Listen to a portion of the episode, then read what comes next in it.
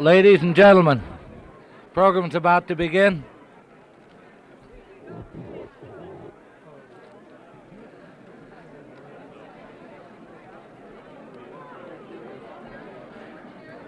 Ladies and gentlemen, publishers and writers, please.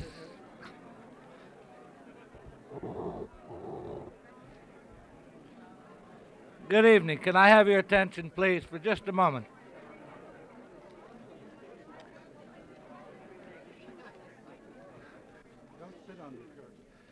I am here in lieu of PEN's dynamic and effective new president, Norman Mailer. He could not be here tonight. Under his leadership, American PEN will, less than a year from now, be host to an International Writers' Congress, which could be the most extraordinary gathering of important writers during the 20th century. What will it cost? Last year's Congress, which took place in Tokyo, cost the Japanese hosts a million dollars. Now it is the turn of the richest nation on earth to demonstrate how hospitable it can be. We meet tonight to award for the seventh time two honors writers have resolved to bestow annually on a great publisher and a great editor. Thus do we writers acknowledge that many, what many of us might wish to keep secret, that is, in the making of every book, symbiosis does go on. To put it another way, for better or worse, in sickness or in health, writers and editors and publishers have to keep marrying each other all the time. When I first came to New York, I brought with me a cliche from the Boondocks that all editors and publishers were failed writers, and therefore bitter and envious when facing anyone who could actually put words on paper. It was not so, and it could not be so in Manhattan, where the rule in every profession is give your job your undivided attention, enthusiasm, or get the hell back to Indianapolis or Brooklyn or Queens. Consider, if you will, the courageous and imaginative support given to writers by the publishers who have so far won the PEN Publisher Citation Victor Weybright, Helen Wolff, James Laughlin, Alfred A. Knopf, Roger W. Straus and Robert Giroux, and Morris Philipson. Consider, if you will, the meticulous, insightful, unselfish, and often brilliant advice given to writers by those editors who have so far won the Roger Klein Award. Fran McCullough, James Landis, Michael DeCapua, Robert Loomis, Joe Kanon, and Pat Strachan. May I say parenthetically that Roger Klein himself was once my editor. Both awards committees were, sep- were selected by the PEN Executive Board, and we thank them for doing a very satisfactory job, which also must have been fun. The judges for the Roger Klein Award were Jerome Charyn, Bill Henderson, Ellen Levine, Pat Strachan, and Harriet Wasserman. The judges for the PEN Publisher Citation Award were George Borchardt, Joy Shute, Morris Philipson, Faith Sale, Richard Seaver, and Ted Solotaroff. On behalf of PEN, I also wish to thank Dean Carton, Carlton Rochelle of this excellent university for helping to arrange this reception. I now call on Richard Howard, a former president of PEN and a very good one.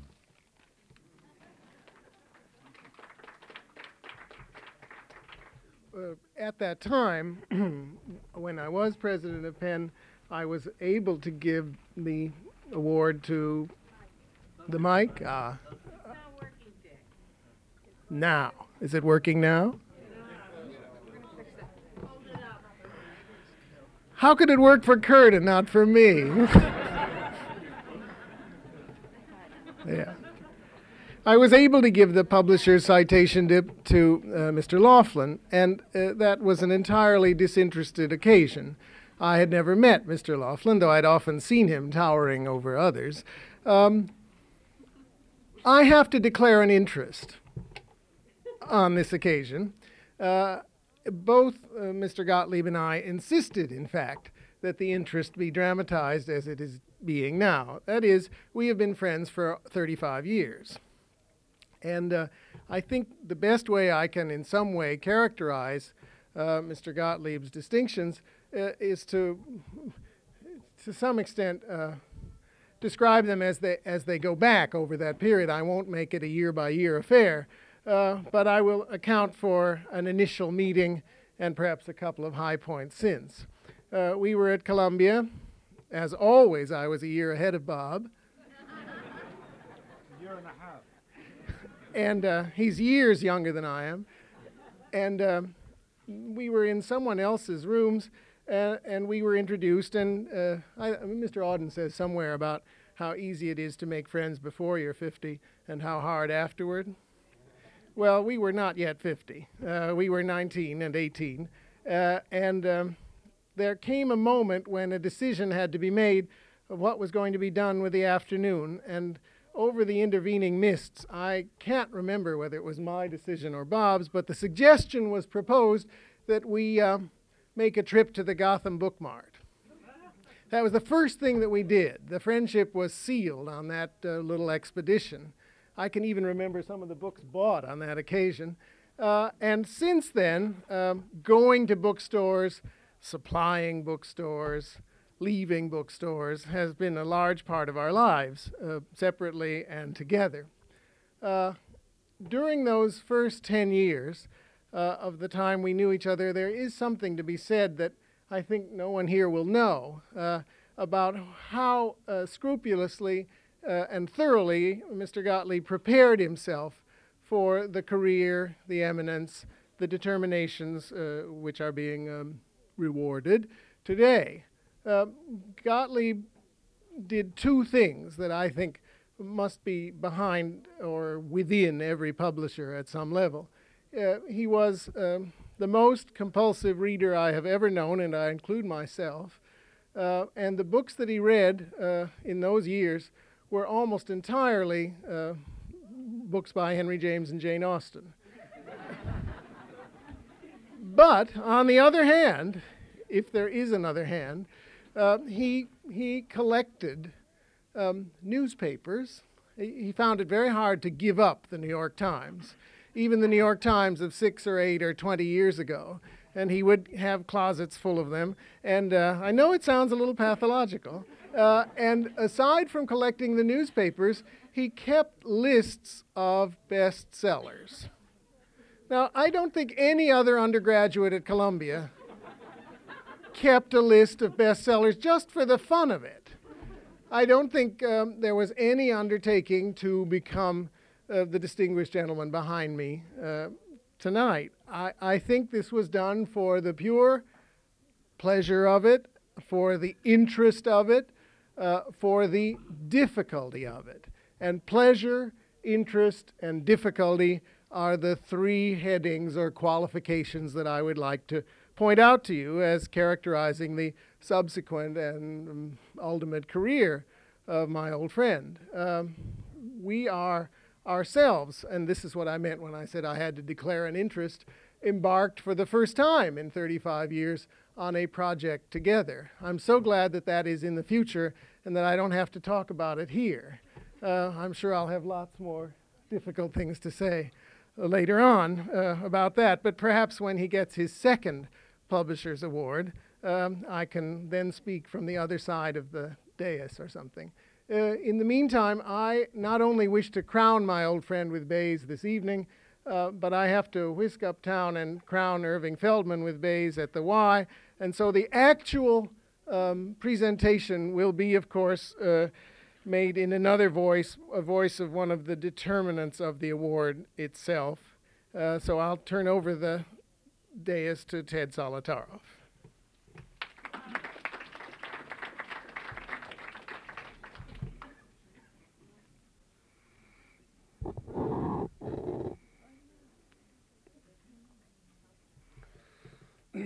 Speaking for the PEN, uh, the PEN Publishers Citation Committee of Judges, uh, the award. Um, this year, the PEN Publishers Citation Award, is given to Robert Gottlieb.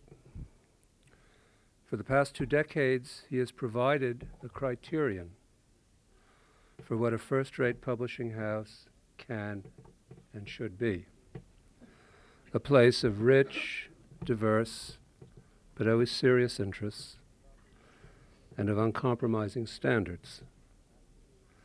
Mr. Gottlieb's remarkable combination of panache, acumen, and taste is evident in the many successful books he has developed himself, as well as in the distinguished lists he has published at Simon Schuster and at Alfred Knopf.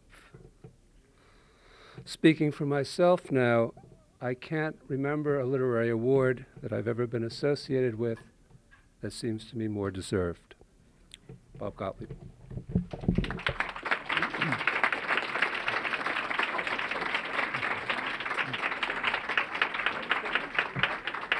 Want picture. I'm editing your uh, appearance.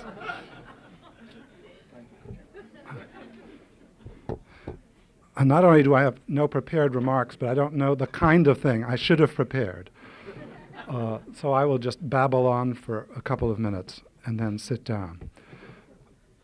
I'm delighted, of course, to win this award, particularly because if one is going to be awarded or rewarded as a publisher, it's nice to have it done by writers, because that, of course, is why we're here, to be doing what we're doing. Uh, it's not exactly man bites dog, it's more sort of man licks dog. and I can tell you, it's nicer, at least for this borzoi, to be licked than kicked by writers, and that's happened too. Uh, publishing. I don't exactly know what it means to be a good publisher. Uh, I suppose the results seem good, or I wouldn't have been given an award.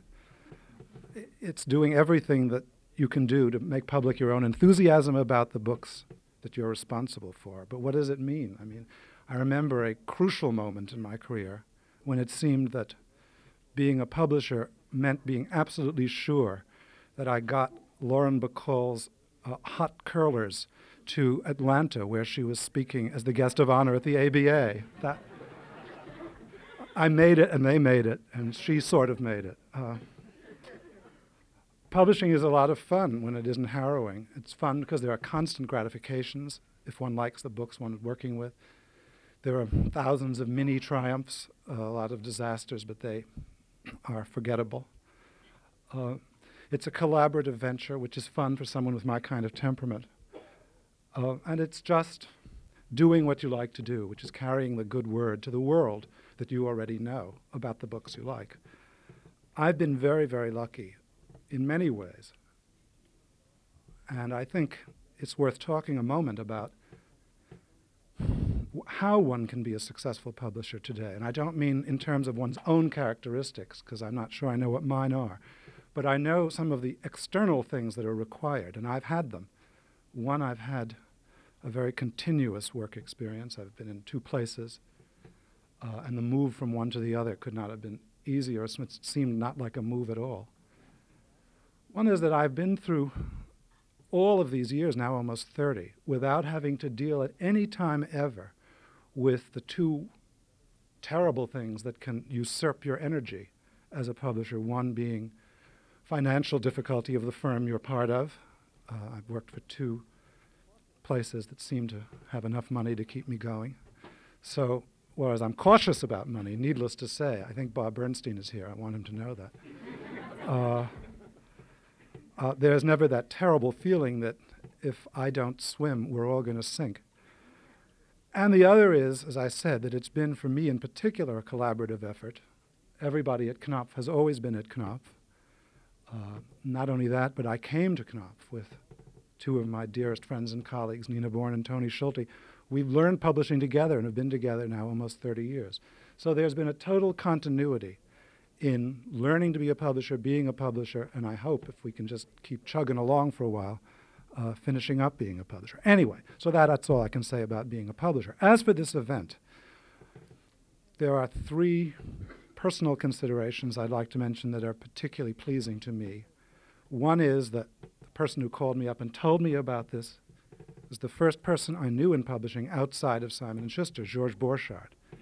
And began as an agent when I began as an editor, and when I'd been around for about six months, I was told I could have an expense account. But since I didn't know anyone, I pointed out that I wouldn't really know how to use it. So they gave me an agent. There he is. Uh, Georges already knew one publisher, Mike Bessie. So he had two people to have lunch with, but I only had one person to have lunch. And the reason they gave me Georges was that I could read French. Not very well, but they didn't know that. So I bought a lot of French books from Georges, and we've been friends now all these years. Thank you, Georges. Then, of course, Dick has stolen. Dick has, sto- has left. He's oh, Dick is there.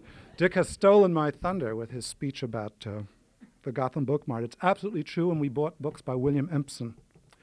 Uh, but he is incorrect when he says we have had no projects together. I was editing him in college. he needed an editor then, and I have no doubt he will prove to need one now. And this event that is coming up that we're going to share is really eerily, uh, coincidentally, brings together many strands of this event because Dick is writing a book on Andre Gide. Uh, Jonathan Galassi is going to be helping us with it. The agent for this book is George Borchardt, and Andre Gide's publisher was, uh, was Alfred Knopf. So you see, it was planned brilliantly by those in charge. And finally, I want to say the, how much pleasure it gives me to win an award that Alfred himself won four years ago, which is sort of silly because he could have won it in 1970 or 1960 or 50 or 40 or 30, and I'm sure he would have said in 1920 uh, when he had been in publishing, I believe, five years. Alfred was an amazement. Uh, as John Hersey said at his funeral services, you know, there is, let's not fool around. Alfred Knopf was the greatest publisher of the century in America. Uh, and to be the second representative of his firm to win this award is very, very pleasing. And indeed, the only other thing that's happened to me as a publisher that has given me as much pleasure as this was Alfred's own approval of everything that happened to Knopf in the years after he ceased functioning there. And in fact, when I saw Helen Knopf just last week as she left for the West Coast, the last thing she said was, You know how proud Alfred was of you all. And he was, and that was wonderful for all of us. So if you can dedicate an award, this is to him. Thank you.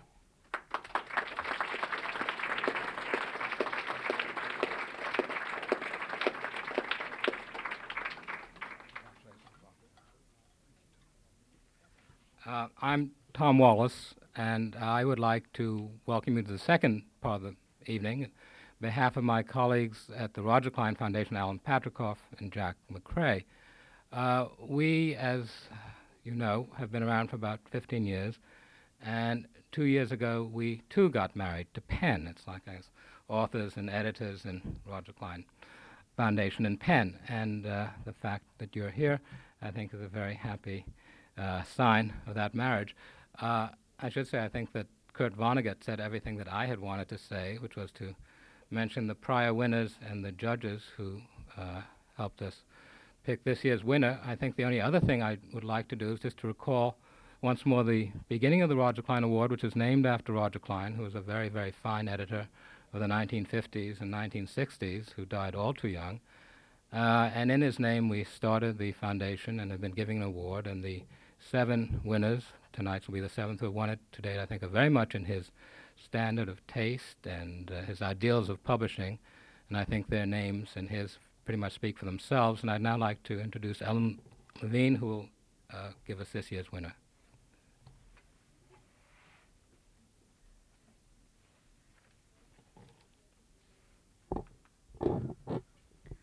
It's a pleasure to be giving this year's PEN Roger Klein Award to Jonathan Galassi.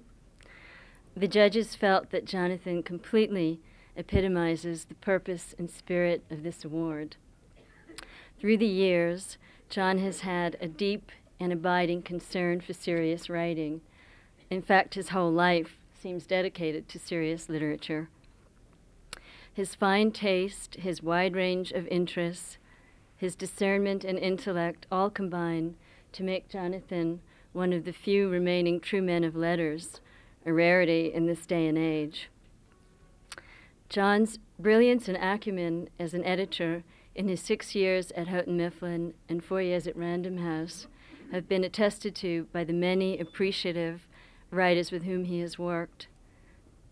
His writers admire him for his incisive editorial skills, his wisdom and creativity, uh, and the concern and support that he has given them. Among those who have sent warm and enthusiastic praise to the judges are James Mellow, Galway Kinnell, Jean Strouse, Louis Auchincloss, Charles Wright, Vasily Aksionov, Jonathan Cott, Richard Howard, C.K. Williams, Martha Saxton, Eileen Simpson, Simpson, Gerald Stern, and George Plimpton for Jonathan's support and work for the Paris Review.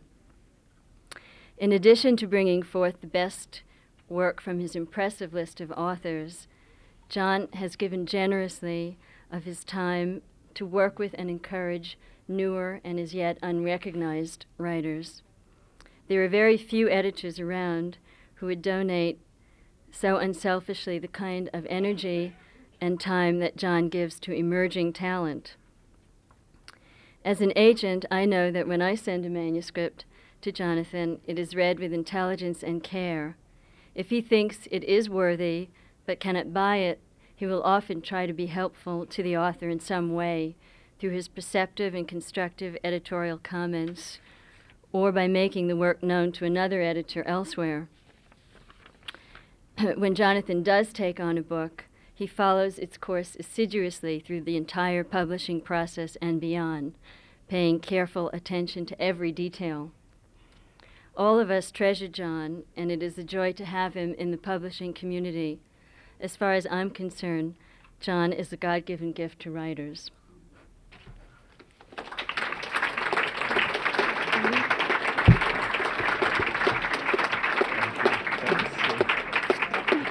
Congratulations. Your turn. Thank you, Ellen, for a very embarrassing introduction. uh, I was coming down here with Bob Bernstein, and, and uh, I told him that I didn't know what to say uh, after the embarrassing introduction, and he, and he said, "Tell them that uh, if if they had given you a speech to edit, it would be fine, but composing one is different." I I'm very honored by this prize, uh, especially because it comes from writers. After all, writers are the people that make publishing possible, and uh, it's it's the spark of originality and, and newness in in what they say that makes uh, our whole business uh, a going enterprise. It gives us jobs and gives them sometimes a living.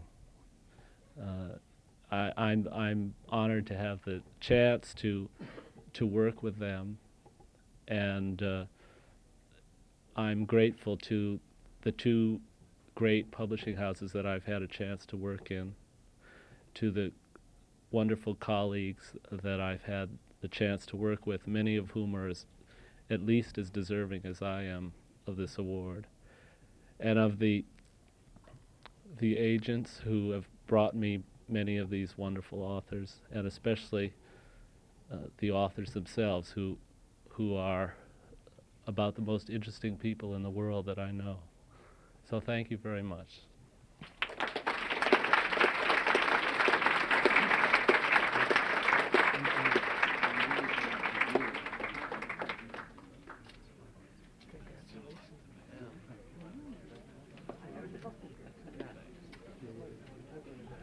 Far as I know, that's the end of the program, but the reception goes on.